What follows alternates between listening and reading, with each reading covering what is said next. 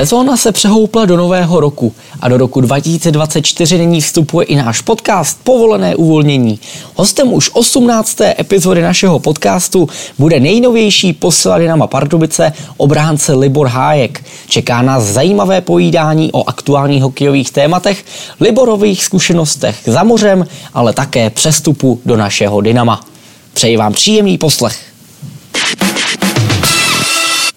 Předjezdu 18. dílu podcastu Povolené uvolnění je tu se mnou marketingový manažer Dynama Marcel Voneš. Marceli, ahoj. Ahoj, Kubo. Marceli, ty jsi na pozici marketingového manažera Dynama nastoupil v létě před letošní sezónou.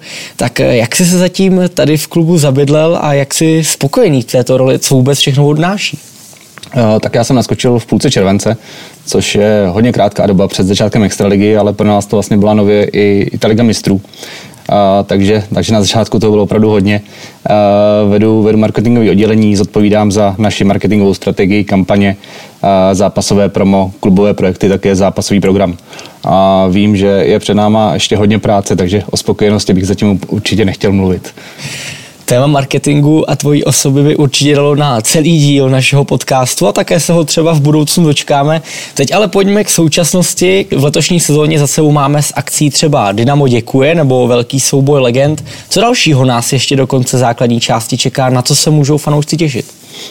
Teď v lednu nás čeká odložený Dynamo Express, středa 17.1. 28. ledna pak den D, neboli den zakladatele. A v únoru vypíchnu třeba ještě první dynamický den, a ten bude 27. února. A tam můžu prozradit, že nastoupíme ve speciálních drezech.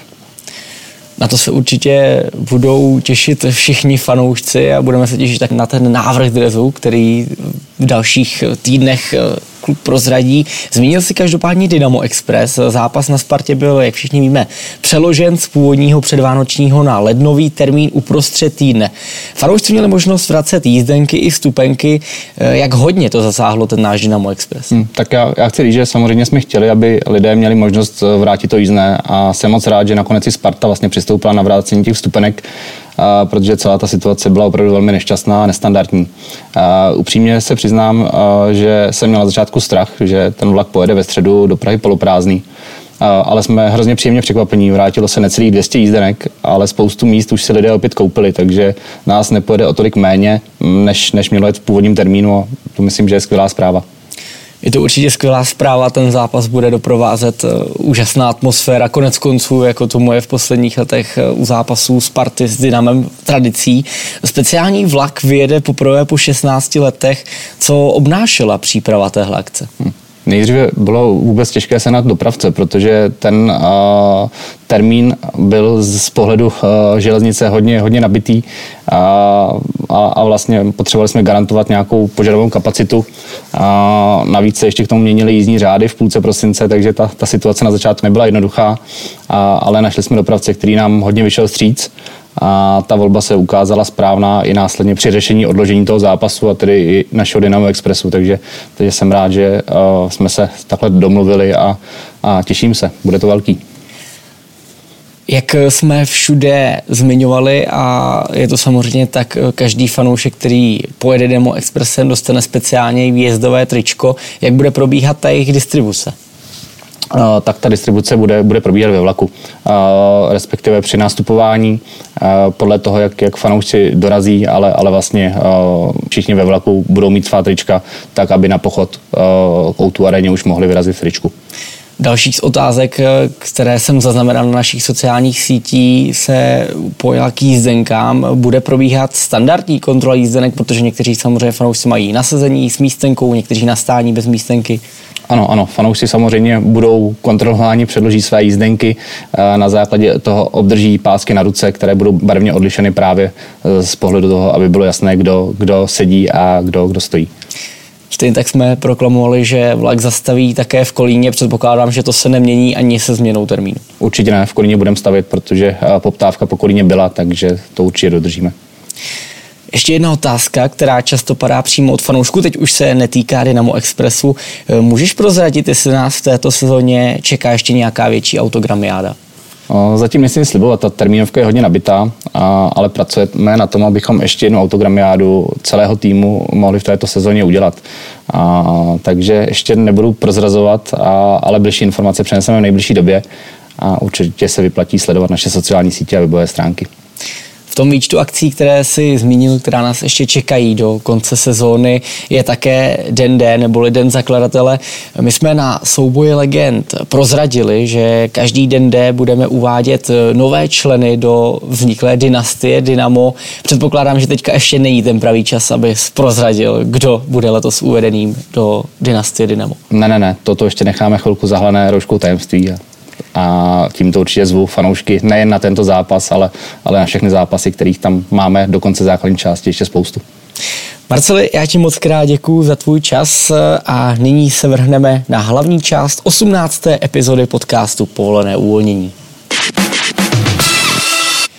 Hostem 18. dílu povoleného uvolnění je obránce Dynama nejnovější posila Libor Hájek. Libore, vítej v podcastu a děkuji ti za to, že jsi tady.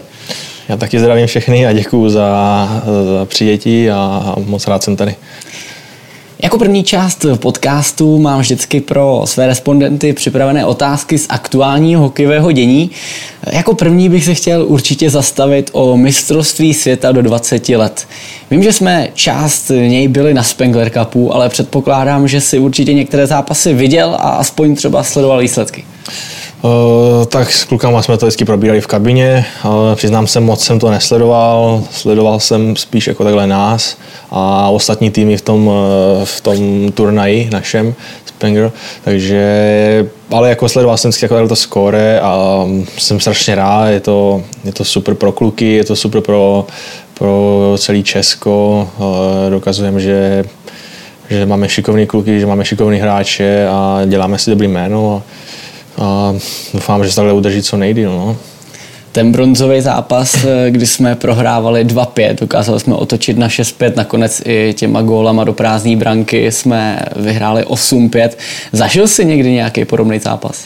Takovýhle obrat, to asi, asi ne. To je fakt jako uh, důkaz toho týmu, že to je fakt dobrý tým, kvalitní, co si věří a myslím si, že i takhle tak bylo v NHL pár týmů, vlastně, co jsou vždycky na té, na té špičce ty nejlepší týmy, že i když vlastně prohrávají, tak pořád si věří, pořád jedou tu svoji taktiku, nic, nic nemění a, a to dokázalo, že, že kluci takhle takový tým byli nebo jsou a proto taky vyhráli a zasloužili si to, takže já fakt jenom smekám a jsem moc rád za to. No tomu pomohly hodně i přesilové hry. Na tom turnaji, se se nepletu, jsme měli snad eh, procentuální využití 50%. To je opravdu už skvělý číslo.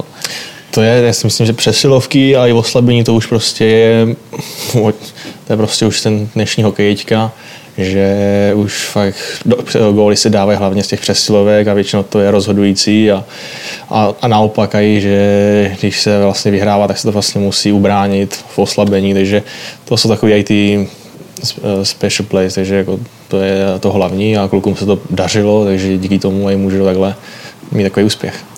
Ten zápas s Finskem byl hodně vyhacovaný. Viděli jsme záběry, jak eh, se nám tam jeden finský hráč doslova vysmíval v jedné části zápasu. Eh, potom samozřejmě převládl na jejich straně smutek.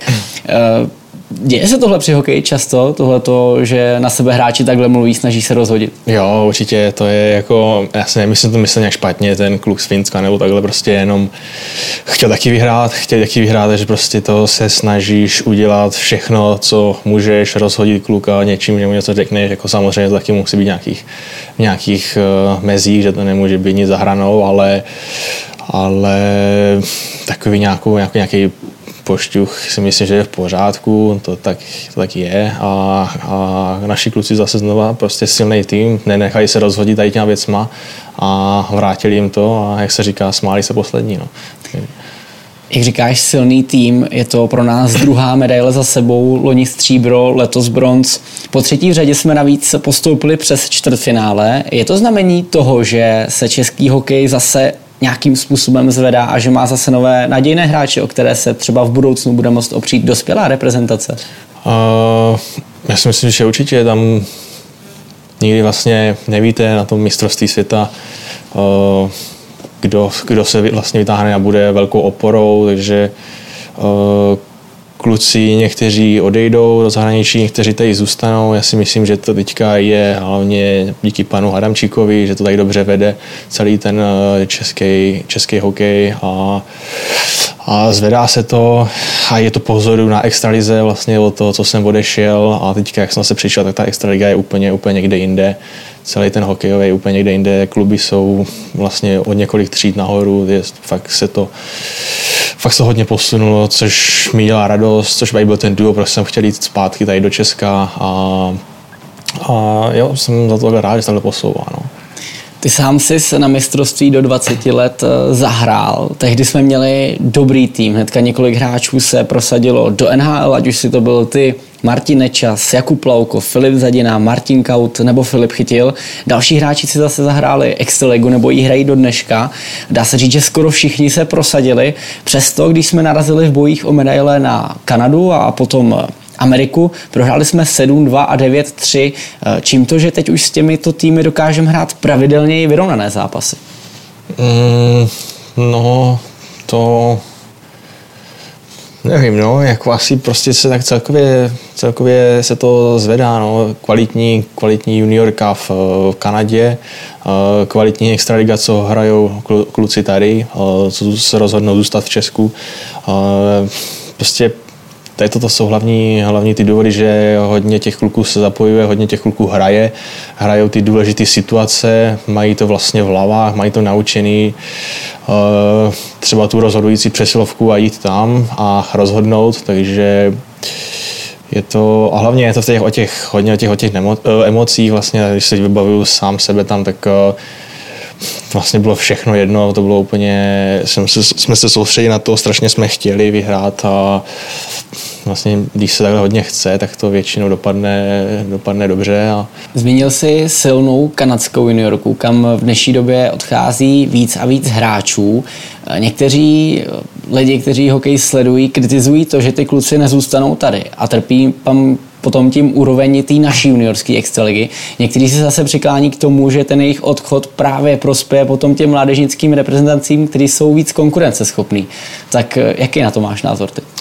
Tak já jsem se to juniorko taky prošel a myslím si, že to je prostě taková vojna, co, že vlastně to cestování tím autobusem, bydlení u vlastně úplně cizích lidí, jiný jazyk, takže jako každý ten kluk si projde něčím jako těžkým tam, to není úplně lehký a myslím, že každého toho kluka to tam posilní, takže jako já jsem pro, ať kluci chodí, ale zároveň se mi pro, ať kluci zůstanou, protože Extraliga je taky superová, takže já jsem takový, že mezi, já ne, nepřikláním žádné variantě a um, samozřejmě, že kdyby tady víc kluků zůstalo, asi tak juniorka jako bude lepší, um, ale to už je prostě na každém tom rozhodnutí. Prostě tady v tomhle každý si myslím, že musí být sobec trošku, prostě musí sám na sebe a, a jako každý, každý rozhodnutí si myslím, že je správný, hlavně, hlavně hrát, hlavně makat. Posuneme se do NHL.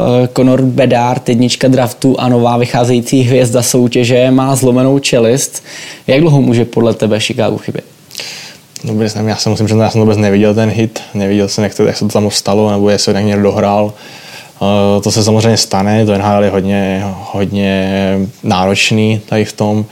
Hraje se často, hraje se hodně zápasů, ty zápasy jsou hodně jako náročný, takže tam stačí fakt málo a to zranění může přijít a myslím si, že ne, nevím, jak vážně to má, jak dlouho bude, venku, jak dlouho bude mimo, jestli měsíc, dva, nevím, jak tady ta čelist asi díl, já nevím, nevím vůbec, ale pamatuju si, že vlastně Conor McDavid taky svoji první sezónu byl zraněný asi půlku sezóny a, a tady tihle hráči to prostě doženou, to jakoby není nic vážného, aspoň si odpočne, když to řeknu blbě, ale, ale jo, myslím, bude jako za chvíli v pohodě a bude zase hrát a je to velký talent.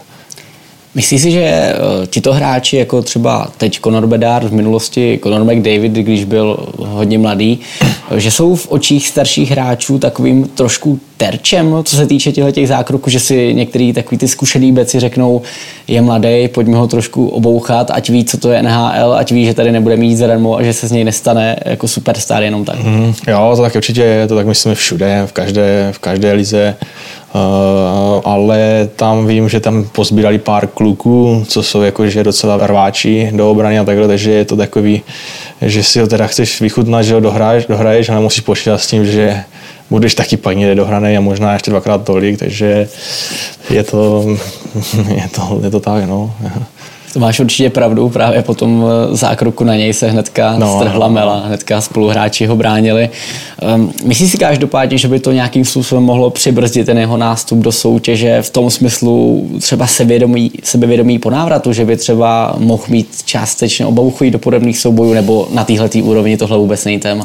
Jako může, samozřejmě po každém to zranění každý má trošku takový, jako že se trošku lehce bojí asi, ale já si myslím, že on je tak šikovný, tak vyhraný a takže jako žádný velký problém to nebude.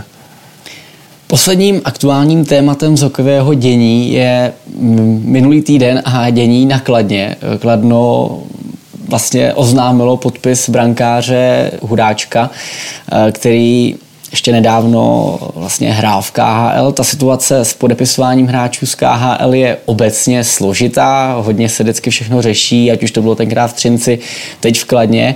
Už po dvou dnech eh, s ním smlouvu rozvázali. Jaký to je pro to hráče, jaký to může být, že jednou, jeden den s tebou tým podepíše smlouvu, ty tam přijedeš, eh, začneš trénovat, začneš si schánět ubytování a najednou za dva dny všechno jinak a musíš eh, zase hledat dál. Tak samozřejmě to musí nepříjemný. Asi se to může stát komukoliv, jedno jestli přijde z KHL nebo odkudkoliv, ale samozřejmě to je nepříjemný. Doufám, že, že někde upíše a bude, bude v pohodě, ale teď to tak prostě je, no, já se k tomu, a já tomu moc ani nevím, neznám ho, neznám tu situaci, takže se v tom nějak nechci nějak vyjadřovat, ale, ale samozřejmě je to nepříjemný a určitě tam byl nějaký důvod, ale já si víc k tomu nevyřeknu, nevím vůbec. No. Libore, pojďme k tobě. Uh, hokejové začátky, ty jsi začínal v Brně, tak jak vzpomínáš na své první hokejové krůčky? Dobře, tak vlastně díky komitě jsem, kde jsem, nebo vlastně dostal jsem se do Ameriky, takhle všechno. Takže já jsem jim vděčný panu Zábranskému, že mě vlastně hrál na kometě, když jsme byli v playoff. Um, jo, já jsem tam měl, já tam mám hezké vzpomínky, um, mám rád ten tým, mám rád ten klub, mám rád město, fanoušky, všechno, takže znám tam hodně lidí od tam, takže já ten tým mám rád, je to dobrý tým, má historii. Uh, Vlastně já jsem tam přišel, myslím, nějak v 8. třídě z úvozu.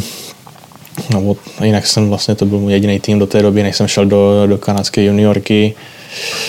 Podařilo se nám vlastně vyhrát bronz v extralize taky, tak to jsem tam u toho byl, to taky bylo super. Jsme taky měli super kluky tam, takže což mě hodně pomohli.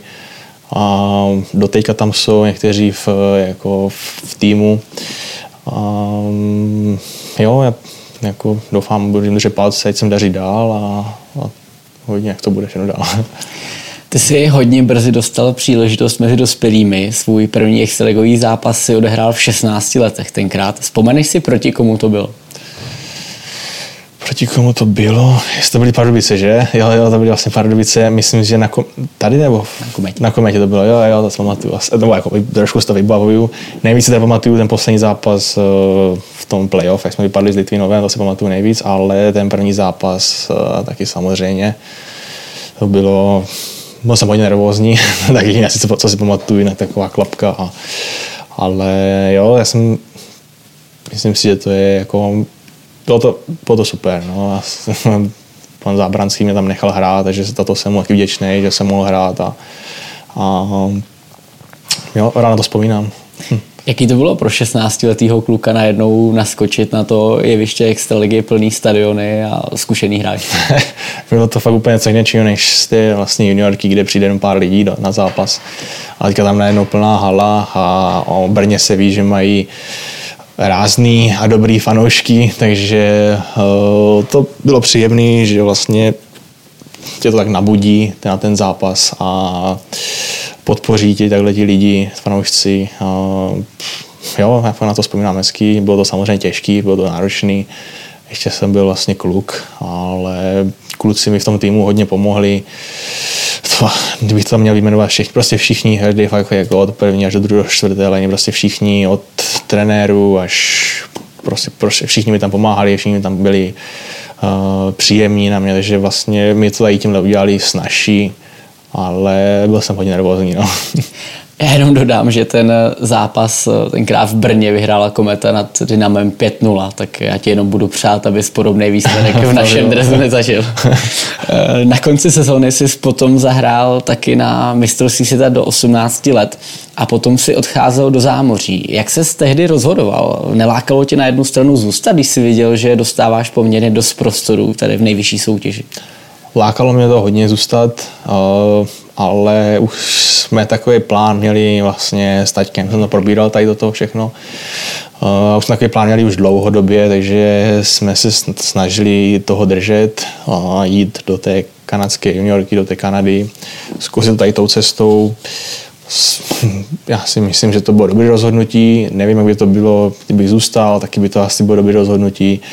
Ale se jsme tak rozhodli už s taťkem a myslím si, že já jsem za to rád. Zažil jsem tam super, super momenty, hrál jsem hodně, mm, vlastně s tou mojí bilet u té, vlastně u té rodiny, co jsem tam žil, tak jsem pořád v kontaktu. Podařilo se nám vlastně, pak mě vytradovali do jiného týmu, tam jsme, host, tam jsme vlastně hostili uh, ten Memorial Cup, což je tak jako, jako hodně velký turnaj pro, pro ty juniory. Takže taky se znám prošel a měl jsem tam super zážitky, takže jo, já si myslím, že dobrá cesta. Jak vlastně probíhá ten odchod hráče do kabiny, do, do Kanady nebo celkově do zámoří? Je to tak, že si tě ten tým vyhlídne a dostaneš nabídku, nebo spíš musíš spíš jako sám aktivně tam, hledat a porozlížet se, kam bys mohl jít? Tam je taky ten draft. Tam je taky draft do té, do té juniorky a samozřejmě si tě vyhledávají, tak jak NHL týmy tě sledují, sledují a pak tě vlastně vydraftují. Takže já jsem byl, ani nevím, kolikátý jsem byl, jestli někde první, druhý kolo nebo něco, nevím. A takže vlastně draftoval mě Saskatoon, takže jsem šel tam, tam byl dobrý trenér, si pamatuju, eh, Bob Woods, ten mi taky hodně pomáhal, ten mě vlastně, dá se, mi, dá se říct, ten první rok pomohl nejvíc. A pak vlastně odešel do Minnesota trénovat. A Jo, takže, takže draft, draftem se tam dá dostat, nebo dostává. Už si to trochu nakousnul, jaký bylo si zvykat na ty úplně jiné podmínky tam? Těžký ten první rok, vlastně jsem tam přiletěl, hnedka jsem tam přiletěl ten první den, tam na letišti už eh, na mě čekal eh, s rozhovorem a s kamerou. Já jsem vlastně neměl ani slovo anglicky pořádně, takže jsem pak ani ten, eh, ten rozhovor, co jsem natočil, nikdy životě neviděl, protože si myslím, že prostě ani nešlo použít ale jako bylo to těžký, ale měl jsem tam fakt dobrou tu rodinu, Tony a Trevor, takže ti byli fakt jako ke mně jak vlastní rodiče, to bylo hodně, hodně příjemný a Trochu mě překvapilo, že říká, že si neuměl skoro ani slovo anglicky, tak ty první měsíce musely být hodně kruší a vlastně i po té hokejové stránce, když přijdeš do týmu, kde se hovoří jenom anglicky. No, je to takový těžší, ale fakt, já jsem tam ještě musel chodit do školy, což taky bylo jakoby přínosem pro tu, naučit se anglicky.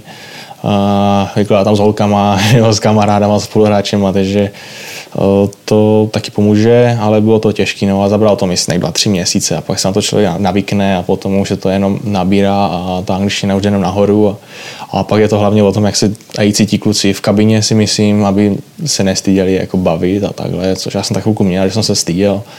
Um, tak ten trošku možná přibrzdilo v té angličtině, ale jinak se to pak nakup, nakupilo a bylo to, bylo to v pohodě už. No. Jaká byla ta změna po hokejové stránce? Teď si byl zvyklý, dá se říct, na juniorku tady v Česku, samozřejmě i pár startů v Extralize. Předpokládám, že ten hokej eh, v juniorský soutěži v Kanadě byl úplně jiný. Bylo to jiný, bylo to náročnější, důraznější, ale jako víceméně prostě hokej, takže to bylo jako stejný, víceméně jenom trošku třeba rychlejší, řekl, možná trochu dovednostnější, možná, nevím, ani nevím, ale spíš to cestování, spíš ten jako jiný život, že jo, když tam jedete 24 hodin autobusem, přijedete, máte si jenom na večer spát a hned druhý den zápas, tak to vlastně ty nohy jsou úplně na kašu, takže tohle bylo takový náročný, že se vlastně hrálo hodně těch zápasů, ale vlastně pak se na to zvykne člověk, tělo si zvykne na všechno, takže pak to bylo dobrý přínosem, protože ta, pak to AHL a NHL to je ještě zase o dva stupně nahoru, takže člověk tady tím si musí trochu projít a zvyknout si na to. No. Jak se tam byl v kontaktu s domovem, s rodinou tady v Česku? Tak naštěstí už byli face, nebo jsou, byli FaceTimey a tady to všechno, takže Takhle jsme se tak vždycky do, do, dalo dovolat a oni tam párkrát za mnou byli, mamka tam i myslím byla na měsíc, tam byla takhle se mnou v té Yorkce a to taky pomohlo, a, ale jinak fakt jsem měl super tu bílet rodinu, takže tady tím jistě pomáhali se vším. V roce 2016 je draftovala Tampa. Do NHL si ale nakouknul v roce 2018 v dresu Rangers. Jak tehdy proběh ten přesun do New Yorku? To jsem byl už v tom druhém týmu, v té, v té Regině. A, a tam jsem to vlastně zjistil po tréninku, že jsem přišel do kabiny a viděl jsem to na televizi, nebo kluci mi to nějak říkali. A potom a pak jsem teda šel do, do skřínky se podívat na telefon a tam nepřijatý hovory od GM Tampy a GM Rangers a takhle a pak ještě od, od, od agentů. Trošku to bylo takový, že jsem to nečekal, tak jsem byl takový v šoku. Uh, chvilku to chvilku jsem to takový špatný, protože jsem to tam měl rád v té Tampě. Uh, chtěl jsem tam hrát a takhle, bylo to jako, že jsem se tom zvykl, už za ty dva roky jsem tam poznal všechny, všechny kluky víceméně, ale no, ale pak to dopadlo tak, že vlastně v Rangers jsem odehrál všechny zápasy, co mám, takže, takže si myslím, že to dopadlo dobře tomhle. A, no, takže tak, byl jsem takový z toho překvapený, jenom nečekal jsem to, ale to tak je prostě tam v té Americe. Tam se druhý den zbudíte a nevíte, kde jste pořádně, takže... Přesně na tohle bych teďka chtěl narazit, jestli první sezónu odehrál víc zápasů na farmě v Hartfordu. Obecně je v Americe to hraní na farmě velkým tématem. V NHL, jak si už naznačil, je obrovská turbulentnost. Jeden den hraje za první tým, druhý den eh, ráno ti třeba zavolají, jedeš na farmu. Jak je to náročný po fyzický i ty psychické stránce? Já jsem naštěstí měl štěstí, že Hartford byl od New Yorku hoďku a půl autem, takže v tomhle je to dá se říct v pohodě, že tam není žádné velké cestování, ale vím, že nějaký týmy mají, že třeba musí cestovat letadlem 3-4 hodiny, což zabere, že o dvě hodiny na letišti ještě na plus předtím a po. A, takže v tomhle to myslím, že je jako horší, ale samozřejmě taky se na to dá zvyknout, ale není to nic příjemného, kor když vás posílají dolů, nebo teda když vás zavolají nahoru, ale ani vás nenechají hrát a pak na otočku zase zpátky. Já jsem naštěstí neměl žádný velký lítání, že většinou to vždycky bylo, že poslali dolů, tam jsem byl delší dobu nějakou, a pak třeba další sezónu jsem byl nahoře, nebo takhle, jakože nebylo to žádný, že mě poslali den, den dolů, den nahoru, jak nějaký kluky. To si myslím, že je těžší na hlavu a taky takhle se vším, takže naštěstí, naštěstí jsem tam neskusil tady toto, no. ale je to samozřejmě lepší být v jednom týmu, hrát a možná bych to mohl vrátit, abych radši zůstal třeba dva, tři roky na farmě a hrál tam, než abych, byl, než abych šel nahoru hnedka takhle brzo. No ale kdo ví, třeba by to bylo jiný, třeba ne. Jenom nevím, no. Není tajemstvím, že je taky velký rozdíl v těch smlouvách, když hraješ NHL nebo AHL. Když bys to měl fanouškům přiblížit, eh, o kolik procentuálně vydělá víc hráč, který má jednocestnou smlouvu a hraje pravidelně v NHL oproti hráči, který má tu dvoucestnou a vlastně třeba stráví víc většinu sezóny v AHL? Tak jestli jako, já si myslím, že ty čísla tam jsou veřejný v Americe, jak to možná i můžu říct, no tak tam nejnižší vlastně NHL jednocestná smlouva je těch 750, myslím, což jsou pěkný peníze, z toho se dá jako tam, jako samozřejmě říkám, že dá vyžít, ale v té Americe je to fakt náročné na ty náklady a takhle.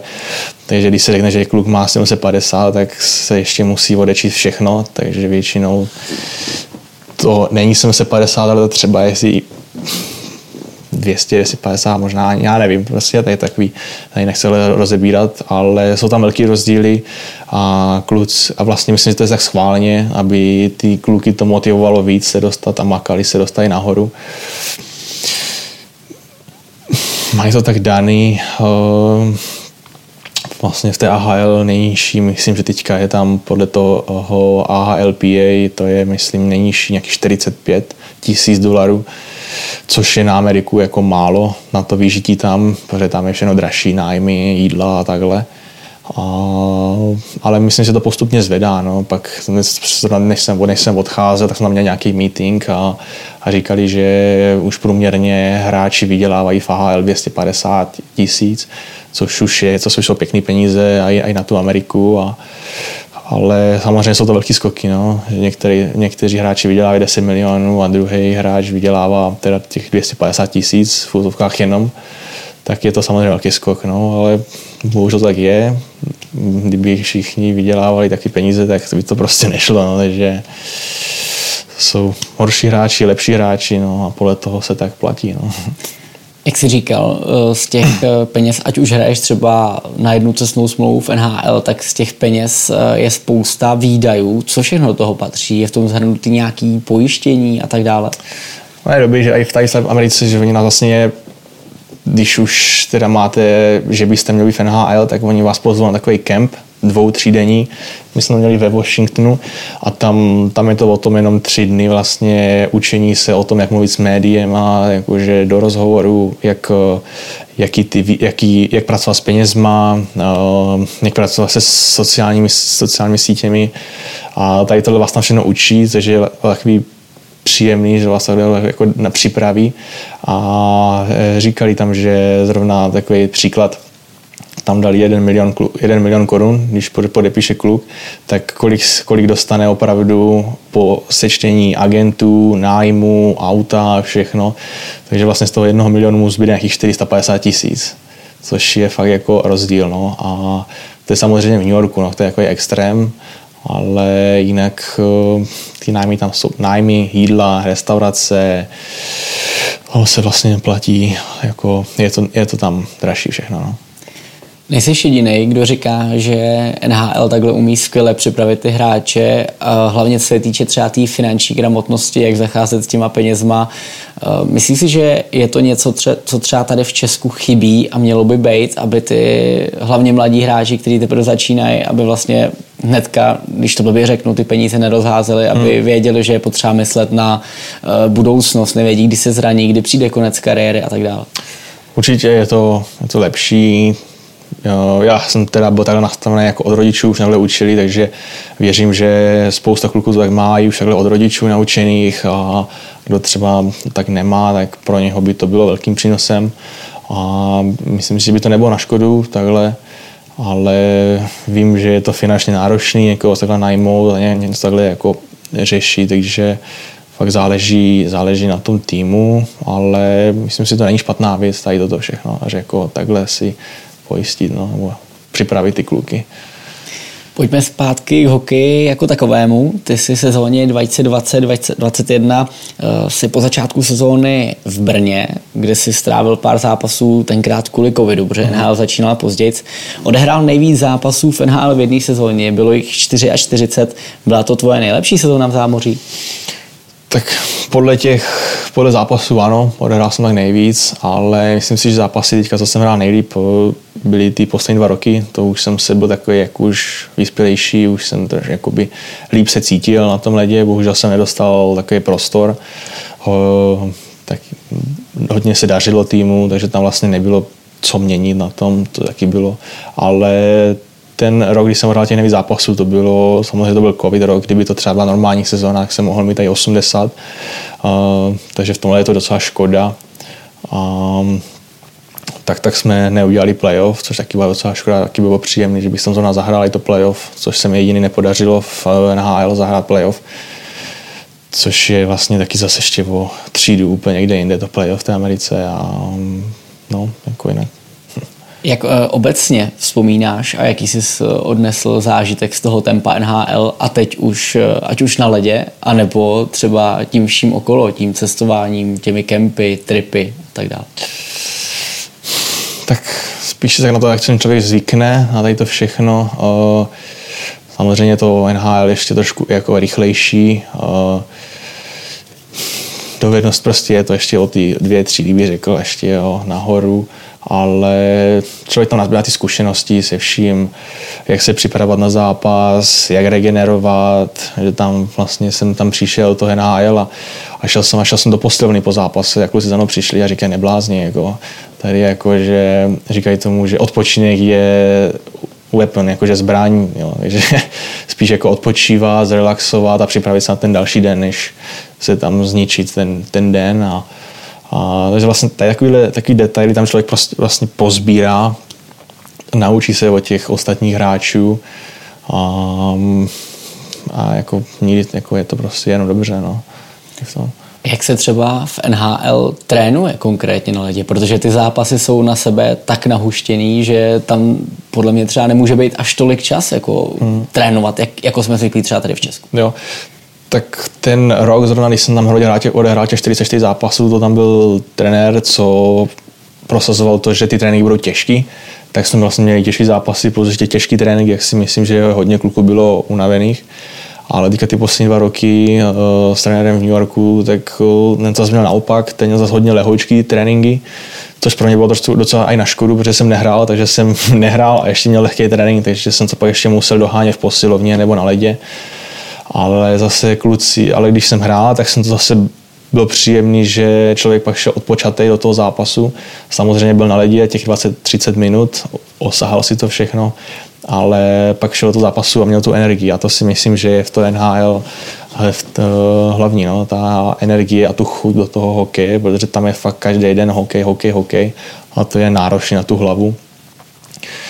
Takže tam fakt už jsou tyhle detaily jenom o těch, kdo má trošku víc té síly, no, což si myslím, no, to je, no.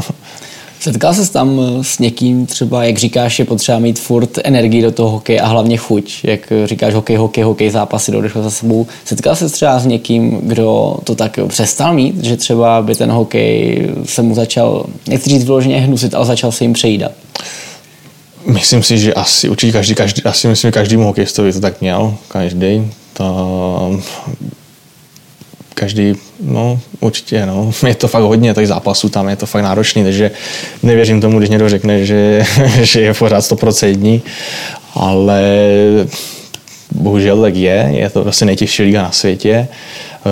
Uh, berou se tam ty největší platy, takže každý se musí na to připravit maximálně a najít tam někde tu chuť do toho hokeje, i když prostě se nedaří, i když i když to prostě není podle těch představ, ale a vydat maximum, no. jinak přijde další. No. Ta sezóna, o které jsme se teď bavili, 2021, byla ta koronavirová. Jak vůbec to tam fungovalo, co se týče těch opatření? Vím, že se často psalo o, to, o těch bublinách a tak dále. Jak tým fungoval? Bylo to hodně odlišné oproti těm předchozím sezónám? Vlastně ta sezóna sama o sobě potom byla, byla vlastně víceméně stejná, jak ta normální sezóna. Jediný, co tak se hrálo většinou vždycky dva zápasy s tím týmem. Vždycky byl třeba v pondělí zápas, v úterý volno nebo trénink a ve středu zápas zase s tím stejným týmem. Tak tohle bylo takový jenom jinak, že vždycky se hráli dva zápasy po sobě, pak se šlo na další tým, ale jinak v té sezóně to bylo už jako normální, ty restaurace byly jako tam otevřené, takže se dalo chodit ven. Samozřejmě, když jsme jeli někam na trip, tak jsme myslím nemohli vylízat z hotelu, museli jsme zůstávat na hotelu což asi bych ani nikam nechodil zrovna, když bylo tolik zápasů, takže no, byli, bylo tam jídlo na hotelu, takže se přiletělo, mělo se na hotel, tam se najedlo, šlo se spát, pak na zápas, pak se zase odletělo, že to bylo takový pestrý, jako jednoduchý. Ale co bylo spíš jinak, bylo ta, to playoff, ještě vlastně před tou sezónou, my jsme tam vlastně vypadli hnedka v tom předkole, předkole v playoff s Carolinou, takže to bylo rychlý, ale to bylo takový jako náročný, že jsme tam museli chodit vlastně tunelama, tunelama jak nějaký zvířata, když to řeknu prostě na hotel a na zimák. Nikam se nemohlo, byli jsme tam hlídaní, jako nebylo to nic příjemného, takový, no, furt se tam muselo měřit teploty, furt se tam muselo testovat, jako bylo to takový, nebylo to nic příjemného, no.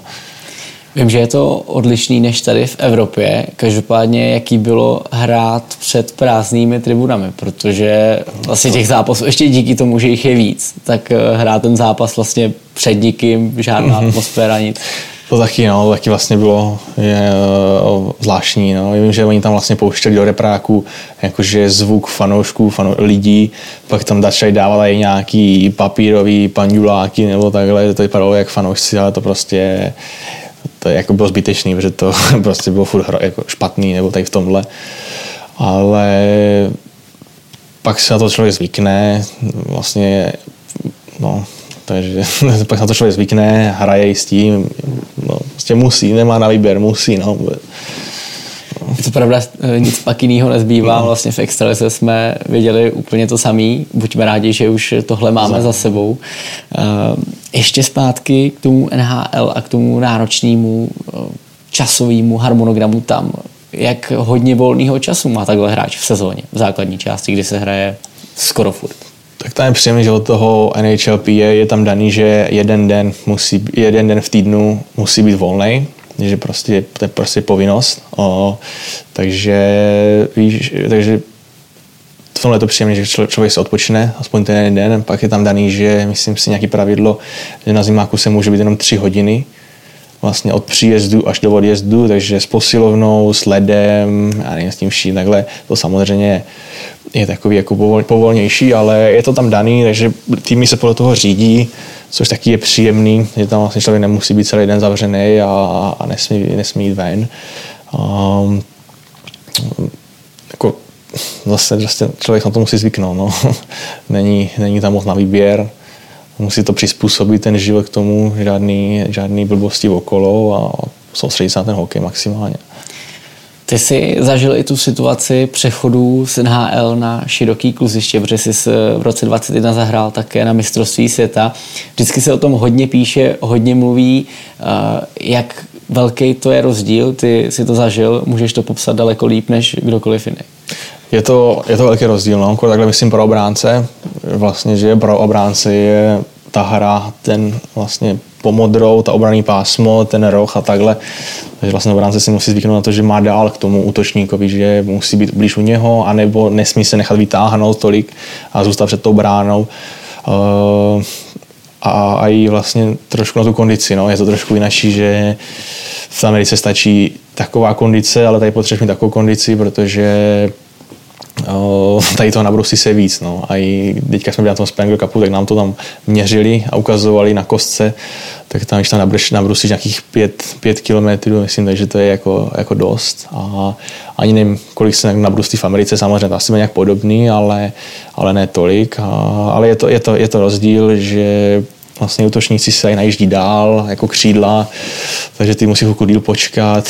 Samozřejmě máš víc času na tu rozehrávku, ale ne za stolik, takže si musíš prostě to nějak tak přizpůsobit všechno k tomu, tu hru, abys tam to ne, ne, nelítal, abys další zase zápas byl připravený a ne, jako je, to, je to velký rozdíl, no. musíš člověk na to zvyknout. No.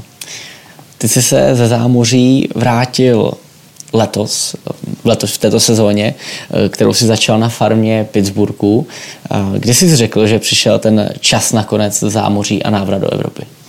No tak víceméně ten ten týden, jak jsme to vlastně dořešili, vyřešili, ten přechod. Už toho jako bylo hodně, nehrál jsem tam moc a i když jsem hrál, tak jsem nedostával moc, moc prostor. Bylo mi jako pořád něco furt slibováno, ale splňovalo se to, takže už jsem se rozhodl, že prostě, že další takhle rok nehrát. O, jsem na v posledně pořádně neodehrál zápasy, jsem měl myslím jak 16 zápasů v NHL nebo 20 a 25 na farmě, což je prostě málo tak eh, a nehrál, nehrál jsem tam tolik. Na té farmě jsem pak hrál, tam byl dobrý playoff, tam jsem hrál hodně, ale teďka v tom, v tom Wilkesbury to bylo, to bylo slabý, většinou jsem nehrával, a, takže to prostě už bylo takový ze dne na den rozhodnutí. Chtěl jsem tomu samozřejmě dát šanci, a, pak věřím, jako myslím si, že bych toho litoval, kdybych to neskusil, kdybych to před sezónou tam nešel.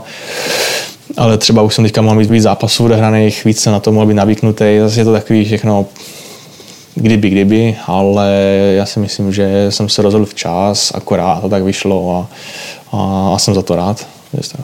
Je to pro tebe definitivní, co se týče třeba nějaký štace v zámoří, protože kolikrát to tak eh, někteří hráči mají, kteří když už se jako rozhodnou po nějakých takhle právě sezónách, kdy stráví půlku na farmě, půlku v NL, tak už se rozhodnou prodávat, tak už si pak říkají, že už by do toho znova nešli. Jak to máš ty? Říkáš si, že třeba když by to v budoucnu přišla nějaká možnost, že bys to ještě zkusil, nebo už to máš taky definitivní? Ne, já, já bych jako chtěl, samozřejmě, uvidíme, jak to půjde, musím hrát co nejlíp, musím makat, musím prostě do toho věnovat se tomu jenom nepolevit, ale chtěl bych se na to samozřejmě vrátit, protože zvykl jsem se na to tam a mám to tam rád v té Americe, mám rád tam ten hokej, takže jako chtěl bych, se, chtěl bych se ještě vrátit, myslím si, že na to ještě nejsem zase tak starý, abych se tam nemohl vrátit. Myslím si, doufám, že to nebudu znít jak namyšleně, ale že na to mám tam hrát v té NHL. Eh, ten, ten styl a chtěl bych se tam samozřejmě vrátit, no, protože je to fakt krásný tam být a fakt korto NHL je to jako nádhera. No. Co při tvém návratu do Evropy rozhodlo zrovna pro Pardubice? Um, tak celkově ten tým, pan Dědek, uh, trenéři, pan trenér Varadě, uh, kluci, jak se vlastně jim dařilo a takhle. Pardubice vždycky byli vlastně super tým v extralize, měli dobrý výsledky si myslím. Bylo to asi jednoznačné rozhodnutí jít semka a to jsem to tak cítil, no. já si myslím, že člověk takhle něco vycítí, ani moc o toho nepřemýšlí, takže tam ani nebylo nějaké, nějaké velké přemýšlení, to prostě se řeklo, jo, tady jdeme semka a, a jsem to fakt rád, protože je to super, super parta, uh, superoví trenéři. Uh, měl jsem ještě to štěstí zahrát na tom Spengler Cupu, takže taky bylo krásný, že se nám tam povedlo i myslím si, že super výsledek, škoda, že to finále, ale samozřejmě i tohle je super, to druhé místo a mm, jo, jako jsem spokojený. Jsi tady necelý měsíc, eh, jak se zatím zavidlel? Jak to ještě vlastně nezabydlel. ještě nezabydlel řádně, ještě jak hledám. Uh, spoustu, spoustu bytů na výběr, takže se nějak přebíráme a, a uvidíme, co bude. No. Do Extraligy si naskočil před Vánoci, už eh, si to zmínil předtím, že vnímáš nějaký ten rozdíl v kvalitě Extraligy teď a předtím, když jsi ji hrál naposled, tak v čem vidíš ten největší rozdíl?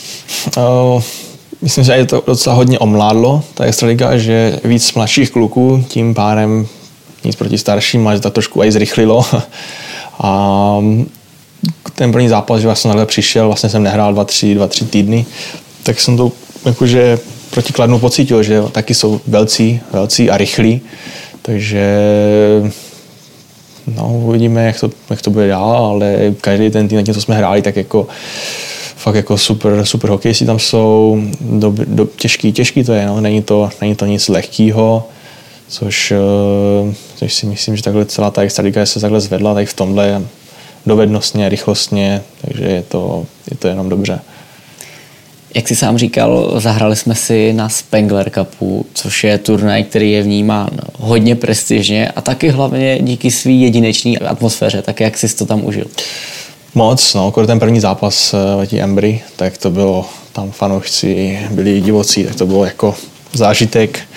Uh, pak to finále taky bylo uh, těch fanoušků, taky tam přišla plná hala, jak se fandí, to je prostě je to, je to rozdíl v tom v Americe, v Americe se taky fandí, tak taky samozřejmě superoví fanoušci, ale je to trošku jinak, že, že tady je to takový víc drsnější, bych řekl. A a nabudí to na ten zápas, dá to takovou, už na té rozstřelce takovou jako větší chuť a, i, a člověk se těší a lepší, než tam je prostě ticho, že ten turnaj sám o sobě, přiznám, v Americe, jestli to nějak moc eh, je tam nějak populární, myslím si, že moc ne, spíš v té Kanadě, tím, že tam je ten kanadský tým, takže tam se to hodně řeší, takže jsem to vlastně sledovával většinou v té juniorce, kdy jsem byl, a vždycky, vždycky jsem si říkal, že to je prostě krásný turnaj, takhle. A příjem nějaký vánoční, takový vánoční turnaj. No. Je na tom turnaji znát eh, rozdíl třeba co se týče toho, jak to ten tým prožívá, protože turnaj trval jeden týden, hrálo se, hrálo se čtyři zápasy. Je to trošku něco jiného než Extraliga tvém případě třeba, co si zažil NHL, základní část, která má těch zápasů spoustu a vlastně není ani možný třeba prožívat ten každý zápas tolik, jako třeba ten Spengler Cup. Asi jo, já si myslím, že díky tomu, že jsou vlastně čtyři zápasy, a ten člověk se na to nachystá, že to je takový krátký turnajíček jenom. Takže člověk se vyhecuje víc na to, na ty čtyři zápasy. Zatímco v NHL je tam 82 takových. No. A to prostě fakt jako není sranda. A člověk se musí aspoň na, na tu většinu prostě na to nachystat a nějak dokopat. No. Je, když už mu to pak přijde vlastně normální, tak pak si myslím, že to je, ta, to je ten bod zlomu většinou, že kluci tam, nebo možná i trošku já, že tak trošku poleví a pak ty výsledky nejsou, pak ty výkony nejsou takový, takový kvalitní, no, takže je to, je to tady tam takhle, no. Do Davosu jste měli možnost eh, vzít sebou taky svý rodiny. Jak velký to byl benefit, eh, obzvlášť vlastně v tom vánočním čase, že jste mohli být pospolu? Bylo to příjemný takhle pro mě, když vlastně, že jsem přiletěl, eh, jsem byl v Americe sám ty tři, čtyři měsíce, takže jsem takhle přiletěl a hnedka se zase rozloučit by bylo takový nepříjemný, takže jsme si tam mohli vzít rodinu, takže to bylo příjemný. Dal jsem si i pejska, takže to bylo úplně ideální a, a moc jsme si to soužili s manželkou a, a bylo to krásný. Ještě bych chtěl poděkovat týmu takhle za to, za tu možnost, takhle, že to vlastně povolili a myslím, že to nám dalo takovou trošku jako větší chuť a takový větší klid, že to je zároveň i takový uvolňující a, a zároveň tam, kde člověk i uh, makat. Myslím si, že někdo se někdy někde slyšel, že to bereme jako dovolenou, ale já si nemyslím, že to bral někdo jako dovolenou. Samozřejmě, když byl den volna, tak se šel člověk někam podívat. To, to stejně dělá i tady doma v Pardubicích. Uh, takže spíš, ale každý pak předsvakl a myslím si, že na ten zápas každý byl 100%, všichni tam do toho dali maximum, každý chtěl vyhrát. A, takže já si myslím, že to bylo profesionálně podaný a všechno bylo jak mělo. Myslím si, že to, že jsme to neměli jako dovolenou, určitě o tom vypovídá i ten náš úspěch na turnaj. Dostali jsme se do finále.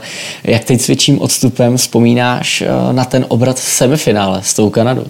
To bylo nebo mazec, no, jak jsem říkal předtím, tak prostě to značí o tom kvalitním týmu, že ten tým si prostě věří. Samozřejmě Kanada mohla být taky trošku unavená, ale to jsme taky byli, my jsme taky pak byli další jako unavení, takže dobrý tým, tak Kanada, že o to ještě víc proti Kanadě se to víc cení, že se takhle otočí ten, ten zápas a no, značí to prostě, že jsme silný tým a musíme tady v tomhle pokračovat a hrát takhle. No. Jak bylo potom náročné to finálové utkání, protože semifinále skončilo někdy v 11 večer a druhý den v poledne už jsme zase do toho šli. To bylo náročné. No. Naštěstí tam nebylo velký cest, nebylo, nebylo žádný cestování, že jsem mohl na hotel spát a takhle, ale člověk většinou po těch zápasech, po takovém zápase s Kanadou, kdy, to hra, kdy se to hraje do poslední minuty, tak vlastně ten adrenalin vyprchá až tak okolo té třetí, čtvrté ráno, takže na spánek jsme měli tak dvě, tři hoďky a, a pak se to zpátky do hokeje. A tam je právě ta, to důležité udržet tu chuť a takhle. A to je to, a, ale tak to bylo finále, že tam každý se vyšťaví, vymačká na maximum. Myslím si, že všichni hráči jsme tam vymačkali, jak to šlo. Davos, celý turnaj byl prostě kvalitní tým, fakt jako už takhle, jak jsem se koukal na, v televizi nebo takhle, tak ty první zápasy jsem říkal, tyjo, fakt jako dobrý tým, že to nebylo nic lehkého. Uh, no. Jak jsi na tom byl na turnaji s nadmořskou výškou? Protože vím, že někteří kluci říkali, že je to trošku rozdíl oproti třeba tréninku nebo zápasu tady. Byl, byl to trošku rozdíl, no. Vlastně, když se tam trošku člověk zavařil, zůstal tam díl na tom to střídání, tak pak jsem přišel a cítil jsem vlastně, jak se hůř dýchalo, že to bylo takový těžší no, i v tomhle, ale pak si na to zase člověk zvykne a myslím, že ten čtvrtý zápas už to bylo jako třetí, čtvrtý zápas, už to bylo v pohodě. No. Ale je to trošku rozdíl a myslím, že pak jsem se tady trošku cítil líp, jak jsme přišli tady zpátky do, vlastně do Česka, tak jsem si říkal, že jsem jako nějaký lehčí, nějaký líp se cítím, líp dýchám, takže možná dobrý tam strávit léto před sezónou. Loni jsme ho trávili v Harachově, tak mm-hmm. třeba, třeba to bude stejný a třeba se dočkáš něčeho no. podobného. Eh, teď už k současnému programu. Teď jsme hráli s Kometou a jenom ještě zdůrazním, že tuto epizodu natáčíme eh, před eh, odvetou s Kometou, kterou odehrajeme na jejím ledě. Nás tam teda teď čeká výjezd. Ty si říkal, že k tomu klubu máš vztah, tak eh, jak se tam těšíš? Jak je to speciální vrátit se zase na ten let, kde ty si začínal v Extralize? Já se tam těším, těším se na fanoušky, takže já jsem jenom sám, sám zvědavý, co to bude, ale těším se na ten hokej. Proti kometě to je vždycky dobrý hokej a uvidíme, no. Jsem sám zvědavý, jak to bude, hlavně, hlavně ať bereme body. Ty jsi se zámoří zvyklý na tyhle, ty, jak, tu, jak se říká, back-to-back zápasy, kdy se hraje vlastně s jedním týmem dvakrát mm-hmm. za sebou. Tady je to v extralize trošku výjimka. Mm-hmm. Je, já si myslím, no je to trošku těžší, taky na hlavu, taky zase chuť tam do toho zápasu, ale tady mě říká, že to prostě výjimka, takže člověk jako je s ním jako v klidu. A No, já jsem sám zvědavý na ten zápas. jako, těším se, těším se moc. Bude to dobrý hokej a, a těším se. No. Na závěr tu mám eh, takové dvě trošku anketní otázky. Eh, jaká je tvá největší životní a hokejová prohra? Největší život... Hokejová teda nebo jako životní? Může být, můžeš obojí. Asi, asi v tom Buffalo, jak jsme prohráli s tou Kanadou, no. Když jsme tak byli rozjetí, jsme porazili vlastně Finsko a pak jsme jste nějak věřili a dostali jsme takový klepec 7 7 gólů, tak to bylo asi takový jako špatný. Pak ten Spengler Cup mě taky mrzel hodně, že se nevyhrál. A, no, to bylo takhle hokejový a životní, životní, no. Asi byl jsem jako zklamaný z toho, že jsem musel opustit Ameriku, že to byl takový můj celoživotní sen být v NHL a, a to bylo vlastně těžké rozhodování, že pak jsem měl na krajičku takový skoro, protože jsem tam, mám to tam rád v té Americe, byl jsem tam zvyklý, myslím, nějak 9,5 let jsem tam byl nebo tak dlouho, takže tohle spíš byla taková moje životní prohra, že jsem se nedokázal tam udržet v té Americe a jestli třeba hrát líp. no. A teď přesně naopak největší životní a hokejová výhra.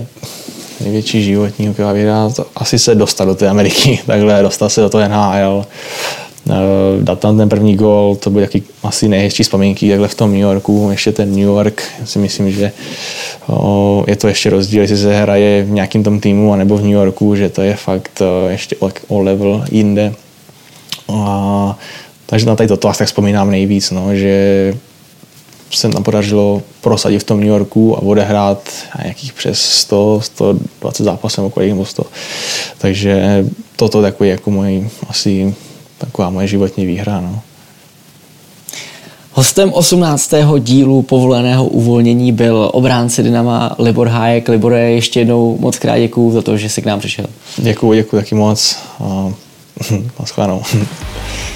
Tohle byl 18. díl podcastu Povolené uvolnění. My vám přejeme krásný den, krásný poslech a budeme se těšit u dalšího našeho dílu. Naslyšenou.